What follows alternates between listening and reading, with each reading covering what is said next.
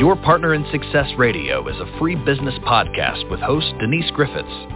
It's all about great stories, conversation, and context to help you move your business and life forward with actionable tips and advice from her guest experts. To listen and subscribe, just find us on iTunes, Google Play, or wherever you consume your podcasts.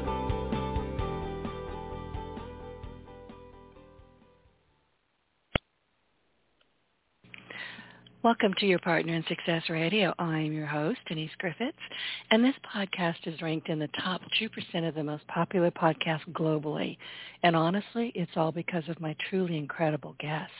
And I feel so incredibly fortunate to spend time with people who are at the top of their game, and they are passionate about helping you achieve your goals in both your personal and professional lives. And my guests hold nothing back.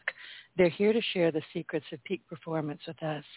And I know you'll find their insights both inspiring and actionable. So sit back, relax, and get ready to take your life and your business to the next level.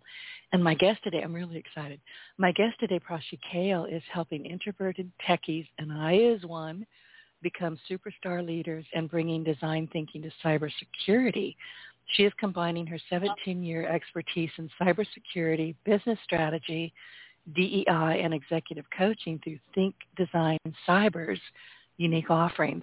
And she is the C E O and co-founder of Think.Design.Cyber and executive fellow at CyberTheory Institute. Now, this is why I'm excited. She's joining us today to talk about introverts, which is a topic very close to my heart. As I mentioned, I am one. I'm not shy, not even close to shy, to be honest. And to be keep on being honest, I don't have much in the way of filters, so sometimes I really don't need to be around other people.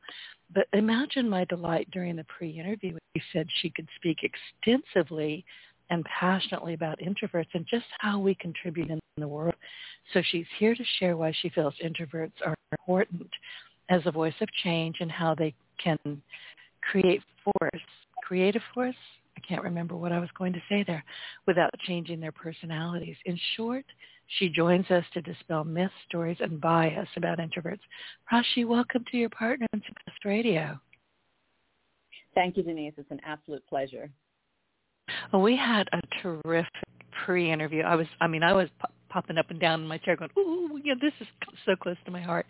And in the pre-interview, you didn't mention this, but just now in the, the green interview, the green room, it's Monday. I'm excited. You know, pardon my my uh, boo-boos here, but you just mentioned that you're getting married in a month, so congratulations. Thank you. So tell us about you. I mean, how did you go from talking about introverts to cybersecurity? I mean, that's That's a wide path you're walking down there. Interesting. When people ask me that about my career, I tell them it's happened more by a process of elimination than selection. Um, I have gone all over corporate America in many different areas, especially, you know, business strategy, um, D E I and such, and have an extensive background in management consulting. But throughout that process, um, you know, I started to do some projects in cybersecurity, learned and immersed myself in the subject matter experts. But the common thread in all of that was a lot of mentoring and talking to, you know, my peers, people who, who were, you know, behind a few years in, in their careers and asking for advice and, um, and things like that. And um, a lot of them really had hopes, dreams, and desires. And the commonality was somehow I attracted them into my life, and they claimed themselves to be introverts. And um, as I, you know, as you just mentioned before, I'm getting married. My fiance is an introvert. My younger sister, she's a movie director. She she commands a set of up to a thousand people at a time when they're, you know, shooting a movie, and on a set. And she claims to be an introvert. My best friend is an introvert. And all these people I met in my corporate life who I had the opportunity to contribute, you know, to their life through mentoring and coaching, um, claim to be introverts. And a lot of the conversation then became about what they labeled themselves as and what that meant to them and how they saw that as an impediment to their growth or in achieving those, you know, hopes, dreams, and desires. that they solve for themselves. And, uh, and, and that really sort of led me down this path of saying, okay, so right now, you know, these are all my strengths. These are all my portable skills.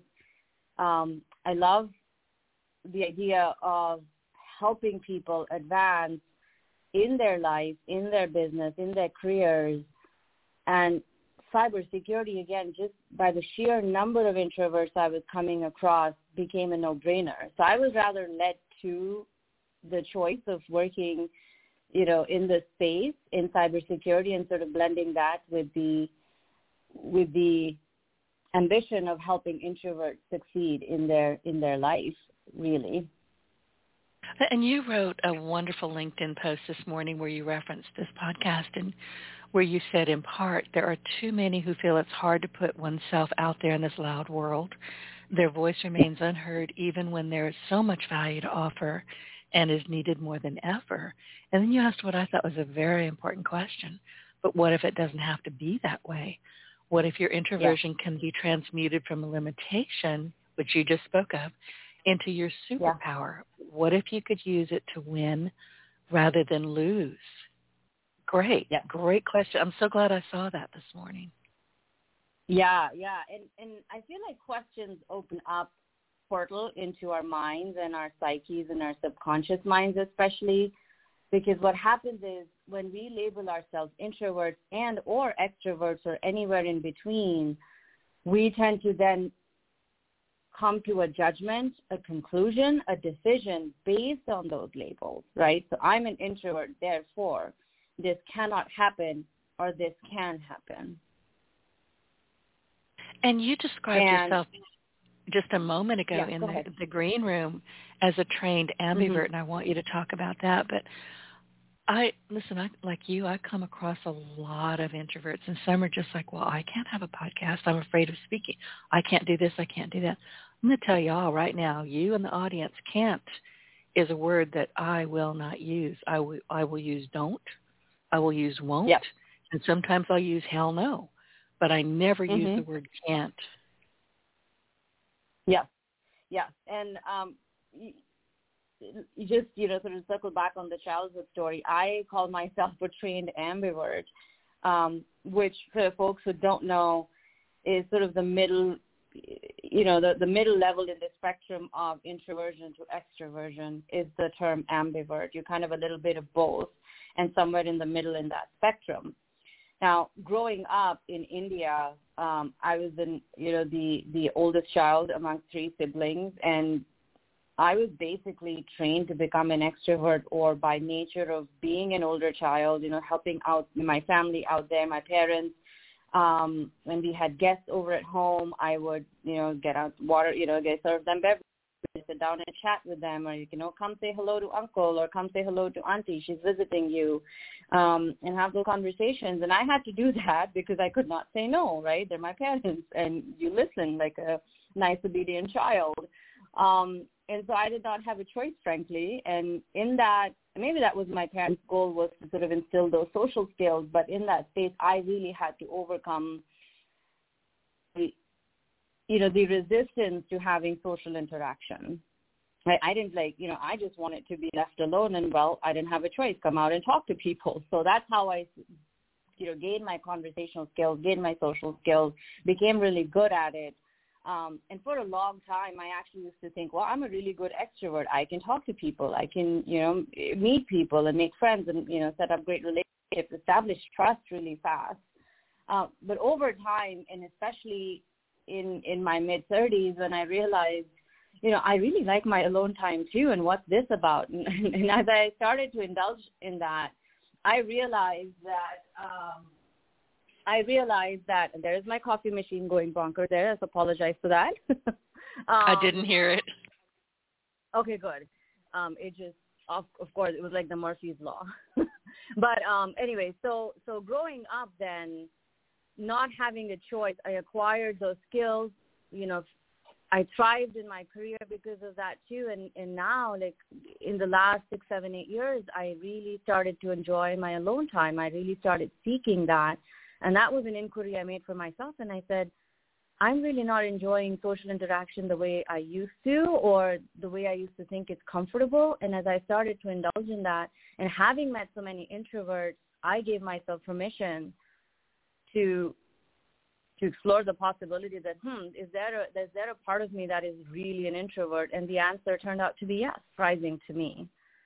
Um, and and there you have it. Why was it surprising? I always knew I was. As I was sharing with you in the green room, yeah. as I was growing up, yeah. I was called cold. I was called standoffish. Yeah. Just yeah. all kinds of miserable things. And I would just look at people and say, who are you? Didn't matter if I had seen them in a class four hours ago. I didn't know who they were. I wasn't paying attention. I was in my own head. I was reading a book. I was thinking. Yeah. Introverts think a lot. Yeah. It's we're always yeah. in our heads. Think a lot, introspect, yes, and and which was surprising to me because th- those were not my dominant behavioral traits, right? Um, I was, like I said, I was in consulting, which required a lot of, you know, people interaction, required a lot of sort of conversations on a daily basis of all kinds, difficult and easy, and I thought that was my my forte until a part of me just started feeling this this pull to say, no, I need my alone time, I need to be away from this. Initially, I thought it was just burnout and, you know, all those other things. But um, it really wasn't. It was that, yeah, I am part introvert. And it was surprising because I had never indulged that side of me and never explored that side of me. And I was resisting because of the biases that are out there probably against introverts too, to say, well, what does that make me if I'm an introvert, right? And that was a check for myself. And I'm saying this, you know, as your audience is listening to me, because sometimes you have to practice what you preach. So if I'm out there helping introverts, in some way it worked out because it came at a time that I realized what it really felt and meant to be an introvert, so I could help them better. Um, and also understand what it feels like when you label yourself or others label you as an introvert, like you said, and all those adjectives that go along with it, right? The negative ones. Um, I think I resisted that for a little bit, and then, then, as I started to see that, to say, okay, no, maybe that's not the truth. That's not the entire truth of it. Um, I started researching, reading books about it, um, talking to more people, um, and and really accepting the fact that, you know, that's also, that is a part of me. That's a big part of me. And so being an ambivert was something that felt good to me energetically as well. Um, and to say, yeah, I have I have both sides. And, and in some ways that is a, or in the biggest way, that's a blessing. It is. And in some ways, I'm an ambivert as well. I'm going to go with ninety percent introvert and ten percent yeah. ambivert. When I'm out and about, yeah. people love to talk to me. I don't know why. I go out.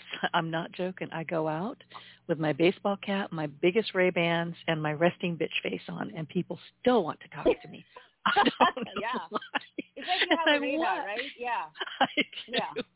Yeah, I mean, people will stop me in the grocery store, in parking lots. The other day I was putting gas in my car, and I didn't need much. My gas gauge is acting up, and the man next to me said, you you really didn't need that much gas? And I turned around and looked at him. I didn't even know he was there, to be honest. I said, no, I just don't trust my gas gauge. That opened up a whole new conversation. It's like, I just wanted right. gas, but it was fun. Right. It was, it was a fun conversation, but I never get away by myself. I just never do. Mm-hmm. So Me I've either. Had to, yeah. yeah, yeah. People like us, and we don't know why, but it's okay. But one of one of the things that I wanted to talk with you about, Prachee, is mm-hmm. ch- solving the challenges that introverts face in their jobs. I work alone. Yes. I my you know I when I got my computer science degree, the college wanted yes. me to send me out on on um, interviews. I said, oh no. No, no, no, no, no. I will never work for somebody else again. I don't play well with others. I run with scissors, and if you want coffee, you can get it your own damn self. I'm not going to do it. So I created my right. business twenty years ago, and it's worked out beautifully. But I embraced my introversion because I finally went, you know, you don't need to be out in public, Denise. It's not where you need to be. Yeah.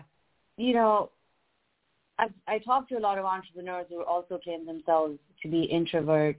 Mm-hmm, and the too. question I ask them Yeah, and, and the question I ask both, you know, entrepreneurs as well as corporate professionals is, well, what if what if we eliminate the word introvert? Now how would you describe yourself, and tell me what your problem is?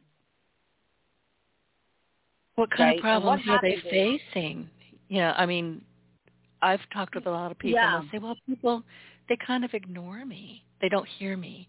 They're not getting their Correct. voices heard is what I'm hearing. Yes, I am overlooked. Um, I try to contribute. I'm not heard. Sometimes I'm talked over. Um, I'm afraid to do public speaking, right? Conflicts and negotiations worry me. Um, I just don't like to be around a lot of people. It drains me. That's another one. Um, right? How do I keep up with the company politics? I can't socialize all the time. Happy hours are not my thing. Um, right. And, and I have been told to become um, more, what was the word? Somebody, some, one of my clients had mentioned it, it just flew out of my mind, but um, to become more vocal and assertive, right? Something to that effect. I forget the exact word that was said to them, but one of their, you know, feedback was, you've got to become more vocal and assertive so you can, you know, you can put your point across. Um, but, you know, if you remove that from the label, a lot of that is self-expression and your ability to have impactful and influential conversations, right? The other thing about introverts is this this idea of, or, you know, this notion of, A, I don't like to talk to people, and secondly, it drains me a lot. So it's about where you're getting your energy from. So, and I've met introverts who, you know, one to two people is good enough. Anything from beyond two people, it starts, they start to get, you know, nervous about having interactions with them. A lot of people don't like spotlight. They don't like to be in the center of it all. I think Brian, my fiance, he's, you know, like he said, I told you before, he's an introvert, and he's like, oh, I'm going to have all these pictures taken. I'm going to be in the center of it all, and that's just going to make me, me nervous. And it's that too, right? If you're getting success, you start to be on the radar of many people. People start to know you. People will come to you to ha- ask for help or to have you involved in more projects. That's just a, a byproduct of becoming successful, more business if you're an entrepreneur. Um, and people fear that as well because they feel like their introversion, however they think, you know, what their introversion means to them, Um, is what gets in the way. So those are some flavors of, of things that they that they describe as their problems. And right? You just said something I, important, and you know, to be advised to get more assertive. If you're an introvert and if you're not comfortable in your own skin and how you communicate, and I am, I guess you can tell I'm very comfortable in my own skin. Yeah. But Yeah. if you are all of a sudden going from, you know, sitting in the corner, listening, absorbing, you know, really paying attention and then getting your work done no matter what, but all of a sudden you're yeah. getting assertive, you don't know how to be assertive and you come across as not good. I mean, you can really irritate some people very quickly. And assertive doesn't mean you have to be aggressive or loud or anything. Right. right? It's about that's what I was trying putting to say. Your point across, right? And people think that's about being the loudness of it. So there was a reason I used the word loud, because the notion of being loud and proud and, you know, being verbally very, um, you know, expressive in group settings is something that is embraced very strongly in corporate cultures as well, right? And, and today, if you look at the mix of people, there are the the core corporate professionals who are doing the nine to five, and then there are the entrepreneurs. And there's so many people who are in this employer to entrepreneur journey, right? Especially during COVID, there are so many people who started side hustles, who started new businesses and kept their jobs. Um, and, you know, since remote working became, uh, you know, a lot more prevalent, it got, it gave people a lot of opportunity. Now think about introverts in that space where they're, they're employees and they're in one structure, and then they're trying to stand up to something on the side, and and they have to be, you know, out there. Like I said, put yourselves out there, make your business known, you know, put a word out there, which requires them to show up in a certain way too. And all those different groups of people, you know, are are sort of facing these challenges, or it's a change for them to be something that they're not used to be. So it's almost put them out of their comfort zone. What I implore them to consider is could your introversion just be this idea of, yep, yeah, how do I gain my energy? What is it that fills me up, or my gas tank, right? And what level of social interactions is my threshold? And based right. on that, once you know, once you know that, use that and, and then plot whatever you you need to do in order to get to where you want to. I was just Can, working with... In, I was going to say, give us some examples if you could, and I think you were just about... Yeah. Yes, absolutely. So I was just working with this uh, mid-career professional, um, an Indian man um, in the south of India. And uh, if you're talking about introvert, this is, this would be the stereotypical person. Um, and I love him dearly. He's a great, uh, you know, client. We worked together for six or eight months, and he really wanted to get to the next level of manager. Now, what was happening was this gentleman was trying to set time on his own direct manager's calendar to talk about, you know, his career development, and he was just getting, you know, blown off this all the time. When it comes to me, that's his goal.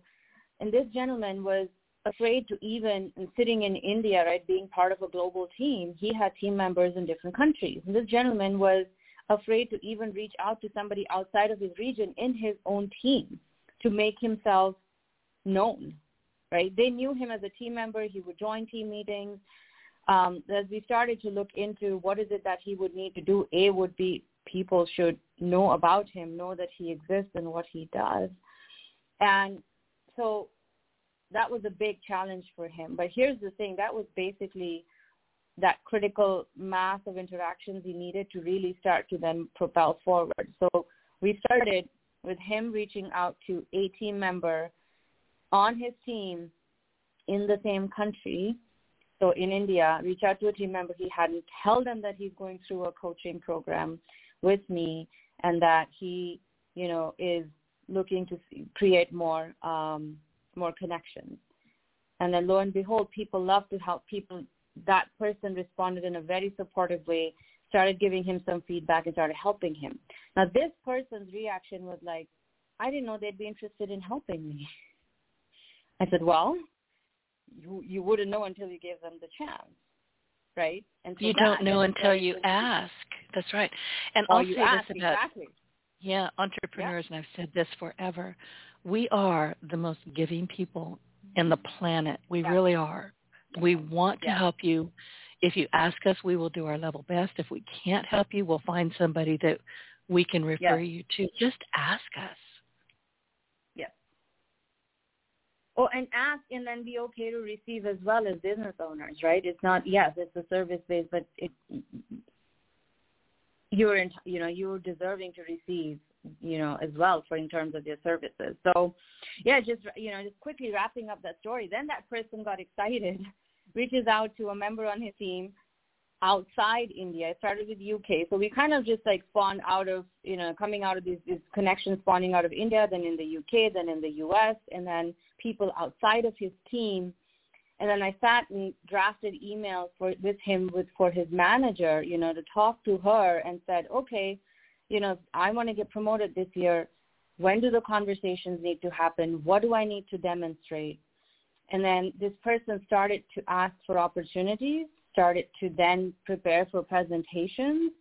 Um, and I'm very glad to report as of this year, the person did get promoted. But it was congratulations. All because, thank you. I was, I was very excited about that. Um, This was a person who would have a hard time talking even one-on-one of that, you know, just sharing what was on his mind, right? Um, I mean, we women are much better at it, so so that sort of was playing into it as well. But, um, yeah, it was a very, very – it was a tough engagement in that sense because I really had to draw him out of it. But once we started to look at his introversion not as an impediment, as I said before, what if he could switch it? His ability to listen, ability to synthesize information quickly, um, you know, just taking in all these inputs in a meeting and then being able to articulate it and provide insight. When he started to see that as a skill that he has versus just somebody who's just sitting in the background and listening, um, he realized that, yeah, I could I could make this happen. And he had to. He had to demonstrate he could do that. He had to demonstrate he could lead a team of two, three, four people um, that he was doing um, and take them to the next level as well. You know, I've said this before, but introversion is not a disease. It doesn't need to be cured. It should be managed and it should be understood. But it's you don't need to cure it. Oh, yeah, absolutely. And and it's the same way. You know, I gave a talk recently, the myths about introverts and extroverts, and I sort of outlined these, these you know, descriptions, narratives, and stories about introversion and extroversion. It's the same way for extroverts, too. They think by talking. Um, you know, they do gain energy in social situations. There's many different parameters that contribute to an extroversion. It's not just energy. It's not just socially, you know, being, you know, being more social versus being antisocial. It's all these different things and what it means to you as an individual being an introvert and an extrovert. Either ways, there are good and bad. The idea is to pick up the good, right, and use that to your benefit. That's the whole point. There's the there's the what it means and then it, what it means for you. It seems to me, Prachee, yeah, exactly. It seems to me that talking about being an introvert or an ambivert or an extrovert or whatever it is, however you want to style yourself, that's something fairly new, isn't it? You know, and I can't, I don't know how far back to go, but maybe five to ten years people are aware of it, where yeah. we just used to get called names. I mean, I've been called antisocial. Yeah. I've been called frigid by yeah. people who don't know me. What do you mean frigid? I'm yeah. reading a book. Go away. Just leave me alone. Yeah, exactly. Exactly. Yeah. If exactly. you don't understand why introverts are sitting there quietly and absorbing and listening, you need to understand. You need to figure out how to operate with us, and we need to figure out how to operate with everybody else. I mean, I prefer yeah, to be around other introverts any day of the week because, honest to God, they're the smartest people on the planet. Oh, absolutely. The amount of information they absorb. And just, you know, if if you're an avid reader and an introvert, I bet you you've read more than fifty-two books than any other, you know, one of some of those business leaders who are quoted, right? And there's a lot of business leaders who are introverts themselves and super successful in what they've done. And, you know, a funny example I'll give you is, as I said before, my sister is an introvert and she's a Bollywood movie director. And uh, and my best friend, who is who also works in a bank here in New York, Um, is also an introvert, and we were at our sailing club last year in the summertime at a, you know, one of the long weekend picnics, and uh, they both come up, they sign their names on the badges, they look at me, and they're like, well, does this mean we have to talk to people? So I'm going, how did I, how am I surrounded by all of you? And I just burst out laughing, but they took their own time. Right, and like maybe, I forget how much time had passed, but over the course of the evening, my sister was sitting and having conversations with six or seven people. She was sitting on the table part of the picnic table with six or seven people around her having a conversation and really enjoying it. So, so it's also a matter of how much time you need to settle in, right, and and just just be there and be comfortable and then have a conversation. Sometimes it's just, you know, your terms are different. As an extrovert, you can jump in into any conversation, and for introverts, it might take a little bit longer. So it's just what's right for you. Well, and the thing is about, you know, introverts being out in public, and I've often said, look, I'm only good, more than two people is too peoply for me. Three people, I got to go. I'm only good for about right. three, fifty-nine and three-quarter minutes. Which is kind of a joke. It's really not true. If I find you interesting and we can converse, we can go for hours, and it doesn't matter yep. how many people. But if it's just pablum, I'm gone. I, I can't take it. It mm-hmm. drains me. Mm-hmm. And, you know, you brought up a good point, Denise. It's about being interesting. Right? We are so afraid of having – you know, interesting conversations these days because it's like, oh, how was your weekend? It was good, you know, or, you know, well, how's the weather today? We tend to stay at the superficial sides of the party. It doesn't matter if an introvert or extrovert at this point. If you just are in an elevator, or if you're in a grocery store or you're in a cafe, just listen to people. Um, our level of interesting conversations have to increase because, like you said, once you move past that surface level conversation and truly ask, hey, what's going on with you? Or have you done something interesting? Then people will start to tell you. Sometimes it's just asking the right question. I experimented with this. Now in my office, or if I go meet people, and I said, is, you know, is there something interesting you did? Or, did, you know, did you have an experience in the last few, few, you know, weeks or months since we've met that you want to share? And people will talk to you about that versus just asking, hey, how was your weekend? Um, that's the conversation starter, right? Very much so. And I, one of my questions that I had written down to ask you was, can you tell us about a particularly memorable moment or experience in your career, either of them? Because I really want to know what it is that you do and how you go about it. You mean as an introvert? Either one, introvert or cybersecurity. We're talking about both today. Oh, boy. Um, so Sorry. I think I want to... I have I have a story to tell. Yeah, so this is this is a little bit of little bit of everything mixed in. So one of my, I would say, the most interesting and challenging roles in cybersecurity was when I was hired to basically rescue a failing investment in some strategic technology in cybersecurity. It was in multi-million dollars worth of, of strategic investments. And Um, and some very unhappy business stakeholders, right? Because there was money being investment invested in um, in cybersecurity tech, um, which over a period of two, three years had not come to fruition. There were projects that were, you know, long overdue. Money was going in, and resources were being wasted. So all of that, good stuff. Now, not only that, um, I also inherited on the side, which I thought was the, the, the more challenging part of this role, was acquiring uh, or inheriting a team of nine men and one woman, all my age or up to thirty-some years my senior. Um, and these are core cybersecurity practitioners, um, and I, I wasn't as experienced as them in, in cybersecurity. Um, and then they were of all ethnicities. And And the reason I say that was more interesting was because that was the people dealing aspect of it, because I had this team of people who were extremely, like I said, intelligent, accomplished, many of them introverts, because these are hardcore techie people trying to get, you know, work done. Um, and I and over a period of another two to three years, we really turned that entire portfolio of investments around. We reduced our costs by twenty percent. We brought, you know, long overdue projects to completion. And so we were very, very happy about that from, you know, the, the outcome perspective. But the journey through that, as a as a woman leading a team of men, an ambivert woman having introverts on her team, and then people of all backgrounds and ethnicities. So it was, you know, a full immersion from a diversity inclusion standpoint. It was a full immersion from a subject matter standpoint, um, and growth as a leader. Like, what did I need to be in order to serve this team so that they can then become a diverse, high-performing team in cybersecurity, helping the company get to where they needed to get to from a cybersecurity standpoint so that they were in a position to run their business in a secure manner.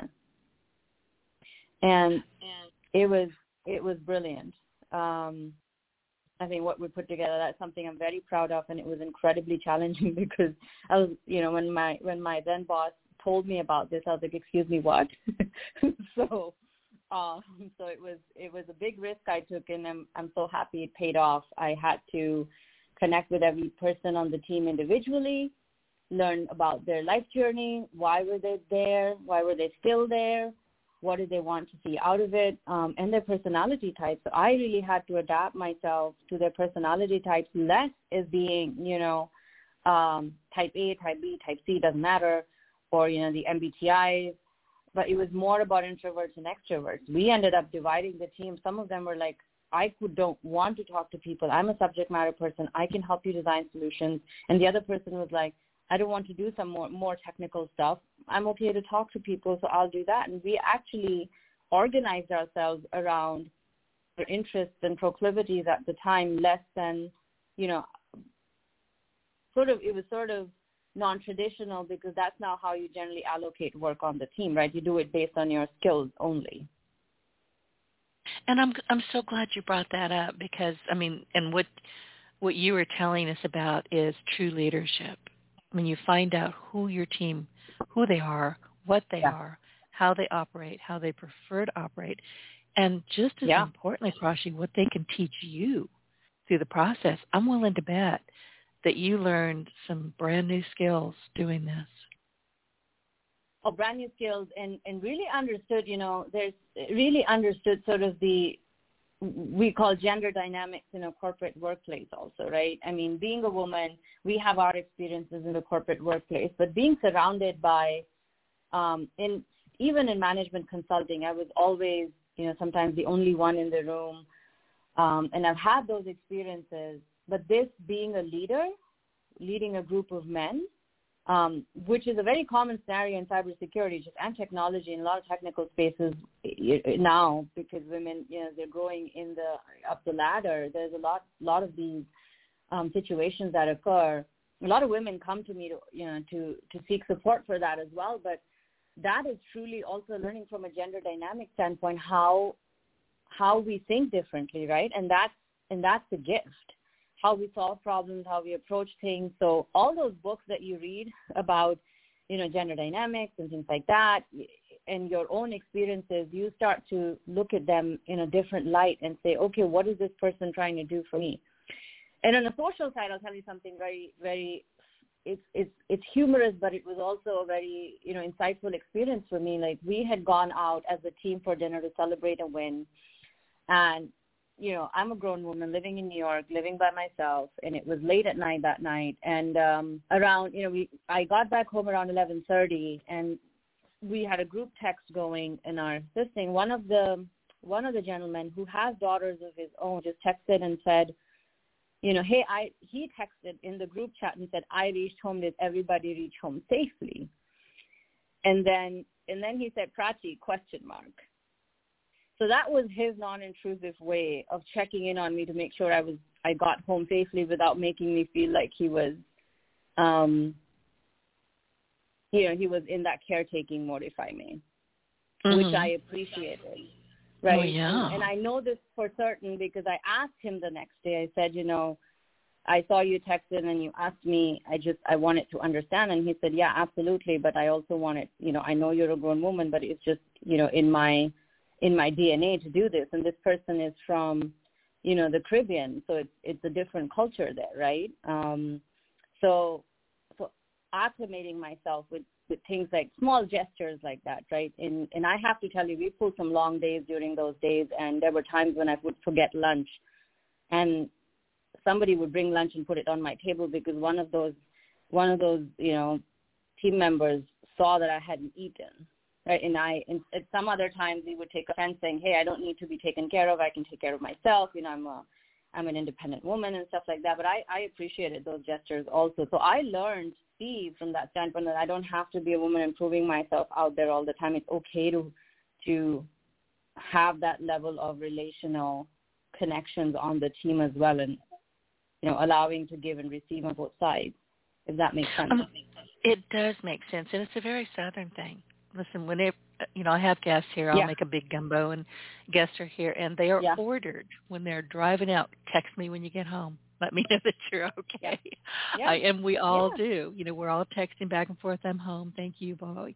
It's, it's just you're being kind and compassionate and careful yeah. with the people around yeah. you.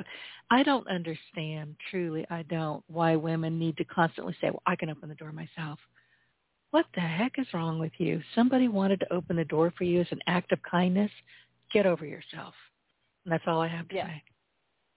I think it's, I think it, that's, and, and, and that's what I was sort of getting at, because I was checking myself about these things, right? Because we get into such approving mode that as women too, we were stereotyped in a certain kind of a, a, a box, right? So all of us are trying to prove that we actually are not in the box by trying to do things that are anti-box. So, you know, so then we're like, okay, okay, now I don't need this, right? Um, I can do it. I'm independent. And yes, I think there's a balance there that can be that can be had.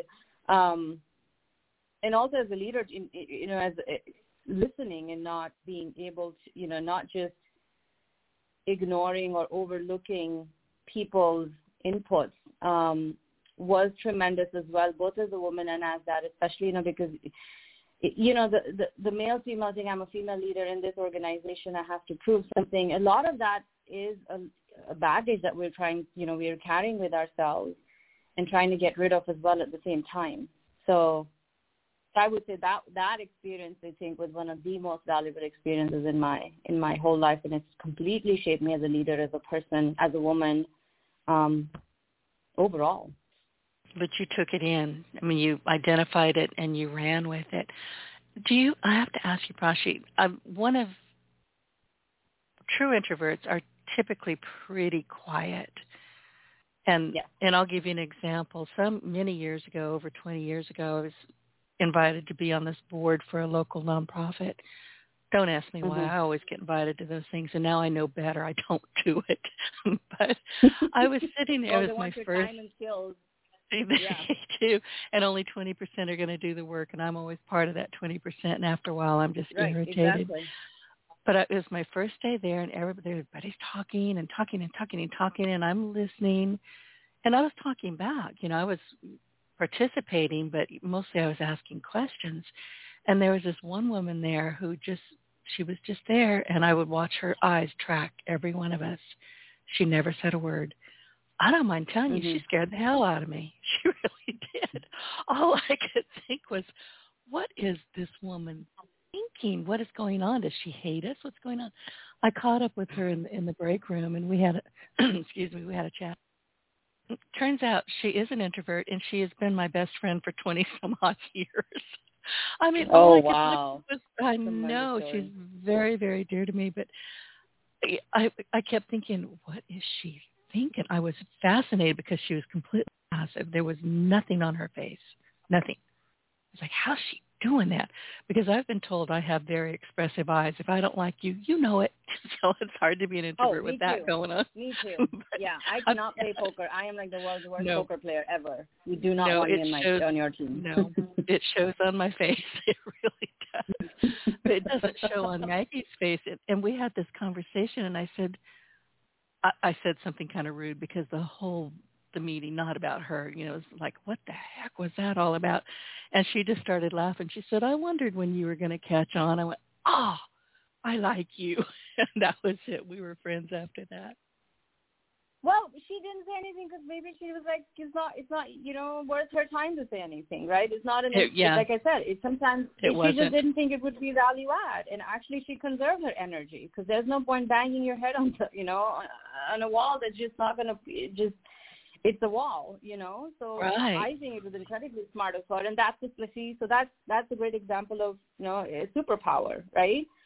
She knew yeah. exactly when to conserve her energy, she where, did. To, she does. where to stay up, and it's a great leadership trait because well, in, I had in never faced school, it. I had never seen anybody uh-huh, just okay. sit there completely immobile like that. And I was thinking, oh, my God. I mean, I was fascinated, kind of freaked out, but fascinated. And as well, it turns out, another woman. Because she created a mystique around her. She yeah, there did. was a mystique, right? She's like, what is she thinking? Right. And and you're yeah. attracted to that because you're just like, what is yeah. this person about? What are they thinking? Because they're not telling. And well, it's I a great trait, especially in negotiations.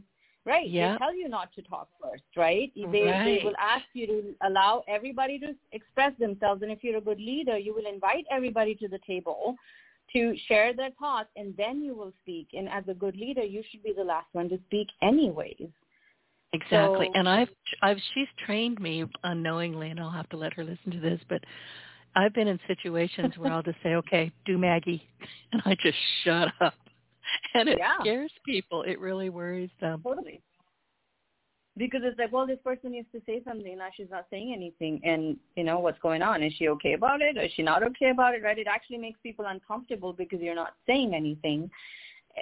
And I think introverts have that naturally. That's one thing we actually absolutely work on with, you know, I work on with introverts to say, did you understand that your your ability to listen or to absorb information is a superpower? It's not your it it don't see it as an ability to. And I'm saying this, you know, in a very in a very clear way here. It's more conversation and question based when I'm in an in a session, but it's but what if this is the superpower, and you're not seeing that as a lack of self-expression but discernment? about when to talk and when not to talk. Ooh, discernment. That's perfect. And you know what I have found too, and I know you have, is that the less we talk, people get a little bit nervous, and that's when they start blabbing, and you learn all kinds of things they didn't want you to know. Uh-huh. Yeah, just a bit.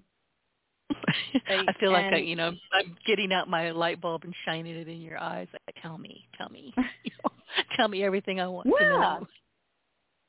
Right. And and extroverts naturally are expressive. Some, it's not, in, and some people are. Like, some people just like to hear themselves talk, and there are some people who genuinely like to talk through problems.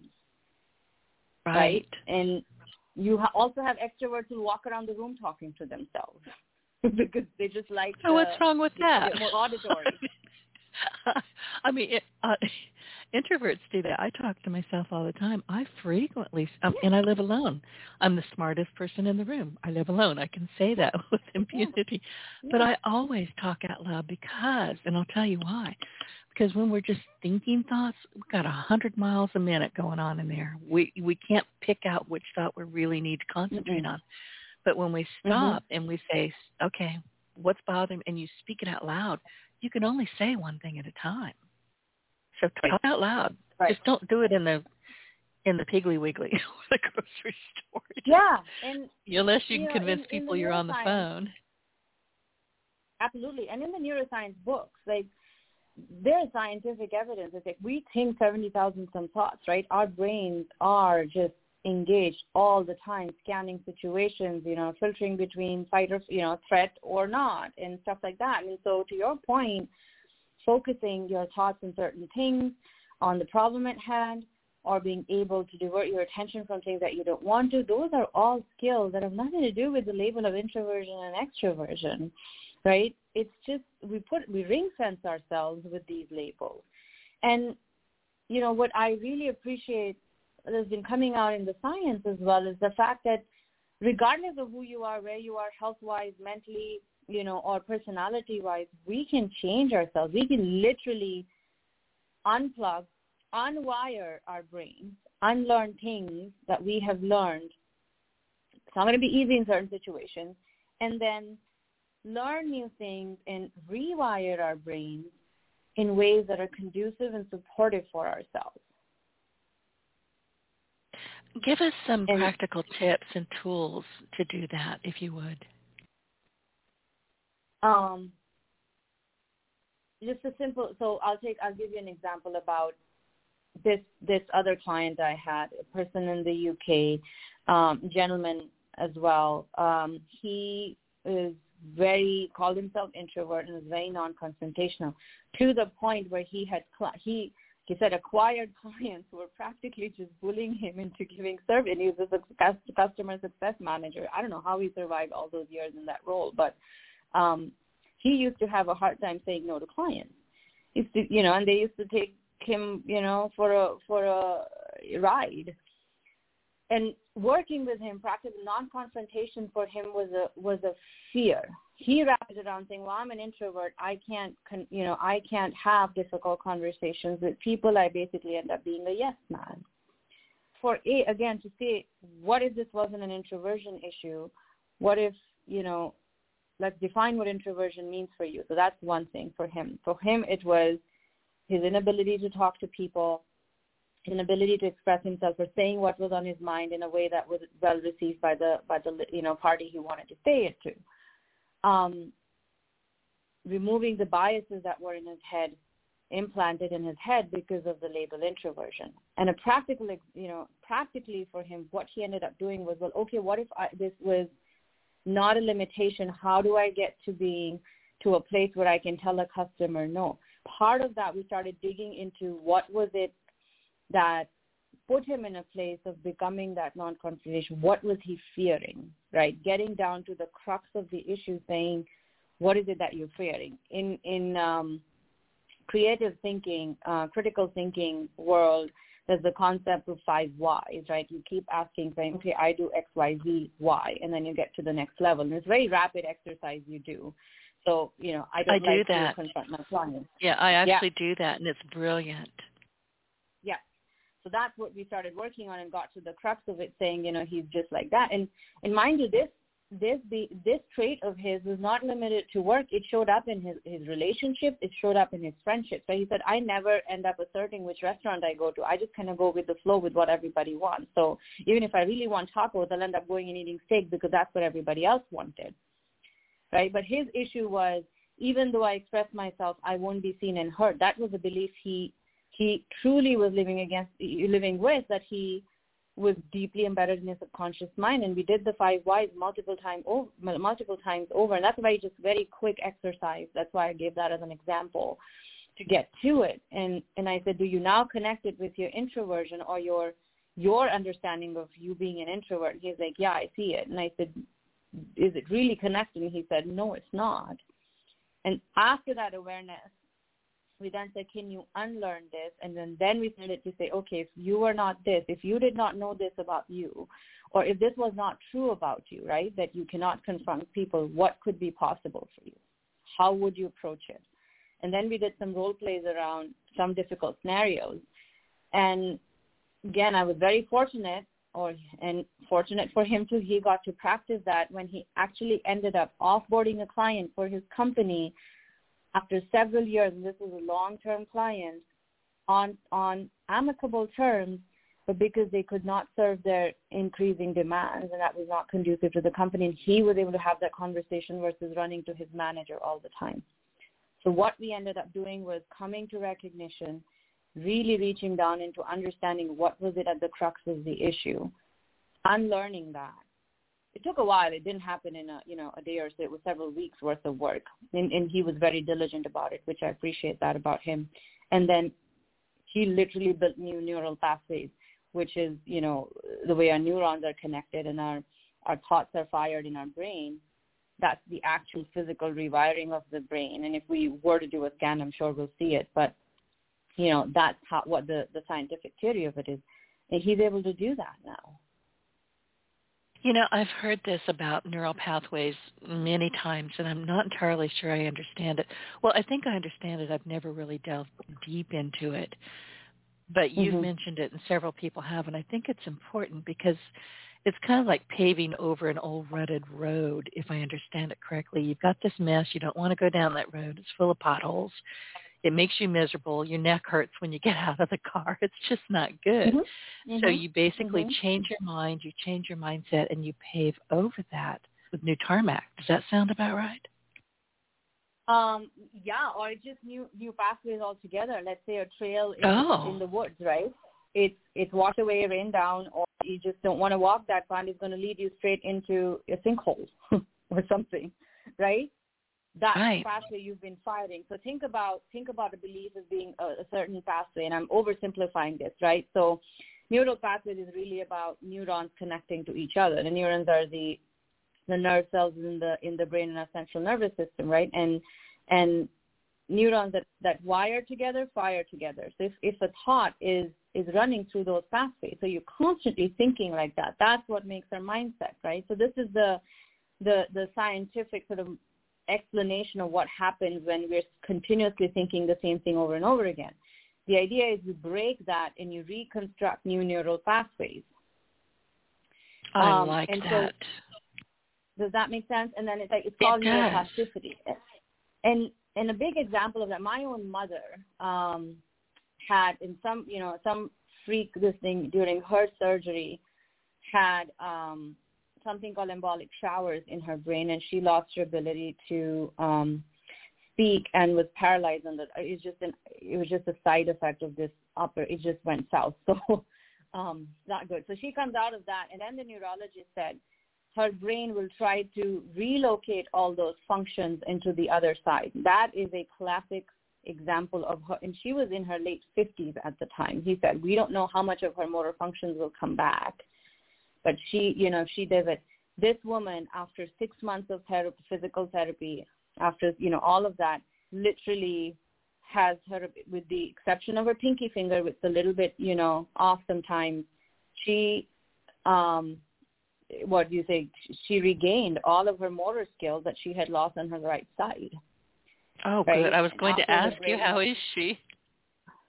Oh, she's good, but that was a classic exam. She was determined. She was like, I am not going to use a walker my whole life, you know, and it was it was literally, you know, it's a miracle, a big blessing in some way, but her body was able to do that, right? That is, that is, I mean, it's not an example of how that could happen. So similarly, our thoughts, um, you know, you have the ability to create new pathways in your brain. Our brain is extremely trainable, but yeah, if you don't, are not aware of it, you're not intentional about it, it can go, it can keep firing the same pathways. That's why sometimes you're just stuck in a thinking loop.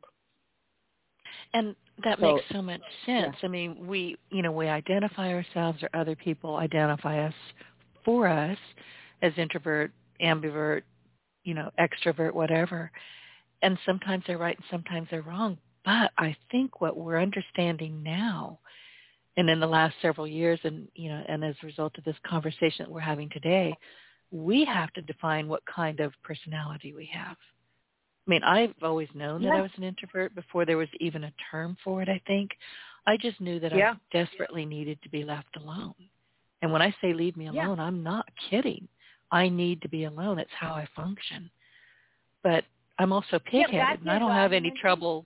Yeah, and I don't yeah. have any trouble with it's the word no at all. It's not about your ability to all. talk to people. It's, no, yeah, and it's not, not your skill set. It's not, you're not antisocial. It's just you like to spend time alone more than you like to spend time in other people's company, and that's the introversion for you. For some other people, it may be, you know, this ability to not this ability to confront people or have their, your own self-expression or being heard. That's why it's like, it's, you know, what is right out there and what is right for you. Right in life for you. That's, I think, the quest we're all on. And what we tend to do is compare ourselves to this, these notions, and then judge ourselves to be less than that. And I'm guilty of it. I'm not saying I'm I'm far from it, right? I go into the most self-critical mode ever. and oh, we all down. do. Uh, we yeah, all do. And, Honestly, and I, if and, go ahead. I'm sorry. No, those, those those labels don't help, because those labels compound it, I feel, because then it becomes a benchmark suddenly that you either meet or you miss, right? You do. Um, and as women in particular, I find we talk ugly to ourselves. And I've often said, if any living person spoke to me in a Walmart parking lot the way I speak to myself, I'd need bail money. Yeah. It would get ugly yeah. real quick. So why do we do that to ourselves? That's a whole other conversation, I think.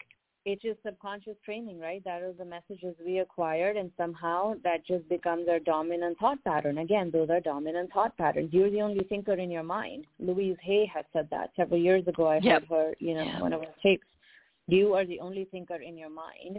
We attach voices to it. We attach names to it. We attach labels to it. It's the same way. If you're an introvert, what is that voice in your head telling you about being an introvert? Right? I'm an introvert, but you can be an exceptional leader because you're an introvert, and you can pull together a, a, you know, a group of extroverts. You can lead extremely well because you have the ability to listen and synthesize what they have to say.